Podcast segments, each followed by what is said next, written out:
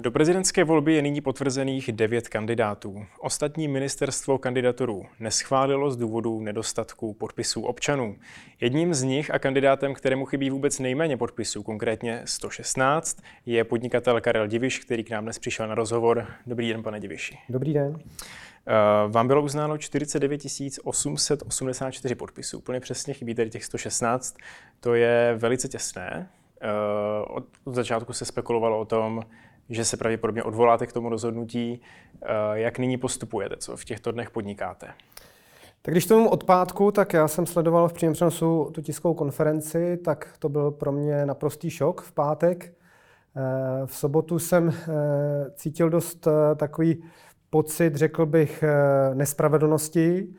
No a v neděli jsem se rozhodl, že pokud člověk chce být prezidentem, tak musí bojovat za pravdu, i kdyby ho to mělo kdyby měl skončit za tu pravdu někde na hranici, takže za tu pravdu budeme bojovat a budeme se jednoznačně odvolávat.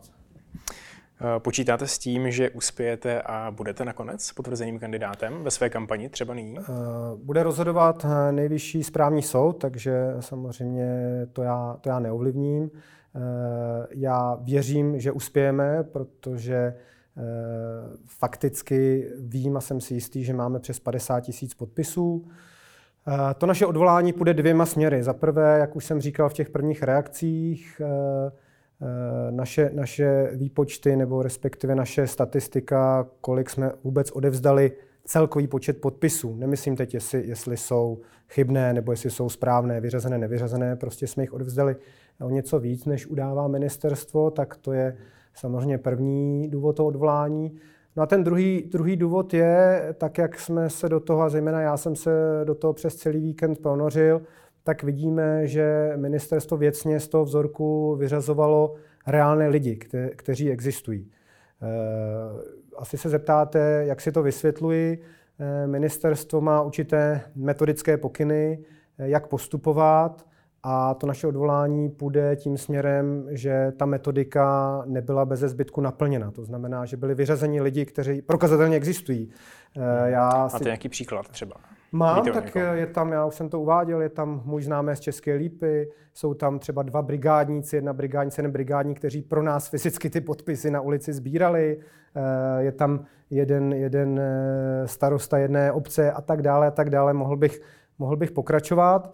A jde skutečně o tu metodiku, já bych, já, já bych to rád přiblížil. Jo. Jde o to, e, někde jsou věcné chyby, ano, to je samozřejmě špatně a tam je, to, tam je to po právu, že to ministerstvo vyřadí, ale podle té metodiky to ministerstvo i to píše v tom eh, rozhodnutí, respektive jejich pracovníci, pokud to nestotožní přímo ten algoritmus toho počítače, tak by měli udělat všechno ve prospěch stotožnění. A to znamená, dám příklad, máte třeba číslo občanky, které začíná 263, a e, skutečně, když jsme se dívali na ty archy, tak e, ta šestka, buď ji můžete vyložit jako šestku nebo nulu.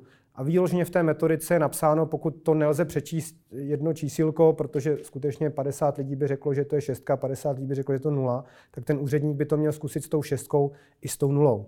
A toto se evidentně nestalo, protože to znovu jsou to lidi, kteří fyzicky existují a kteří už bude potřeba, tak já přivedu eh, a, a oni potvrdí, že to, že to podepisovali, eh, že skutečně eh, chtějí, abych já kandidoval na nejvyšší ústavní post, tak to si myslím, že tohle je důležité. Samozřejmě to ministerstvo mělo obrovské množství těch archů, chápu, že ti úředníci mají taky jenom nějakou pracovní dobu a omezený čas, ale říkám, ta metodika bez, nebyla bez zbytku naplněna. Hmm.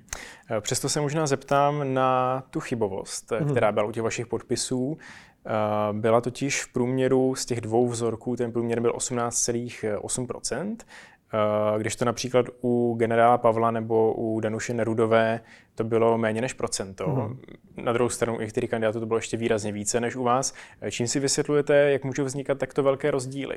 Uh. Jak na to korektně odpovědět? Tak já to zkusím, asi takto. Pokud bych já a můj tým bychom měli přístup eh, k evidenci obyvatelstva, tak jisto jistě chybovost našeho vzorku, jakéhokoliv, bude menší než 3% podobně jako u některých jiných kandidátů. HOVK. Mm-hmm.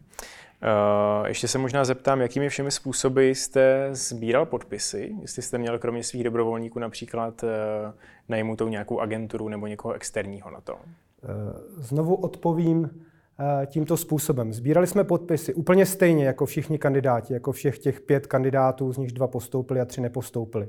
Byli to dobrovolníci, byli to známí, byli ta, byla to rodina, byli to přímo mnou najetí brigádníci, byli to brigádníci najatí přes prostředkovatele, za jinak stejných podmínek, ceteris paribus se to jmenuje latinsky, to znamená, že dokonce někteří lidé, kteří začínali sbírat pro mě, byli některými jinými týmy přeplaceni a sbírali pro někoho jiného.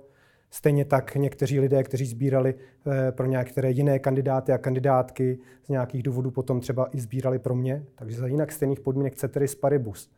A jako člověk, který vystudoval matfis, ekonomii, má státnice ze statistiky, a k úctě ke všem svým profesorům, učitelům a dalším lidem, kteří mě, kteří mě naučili něco v životě a k respektu ke vzdělání.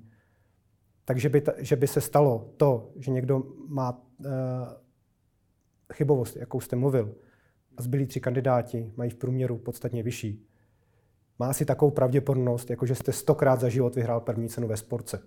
Znovu hov. Hmm. Dobrá, děkuji za vaše odpovědi. Mějte se hezky. Děkuji moc, mějte se fajn.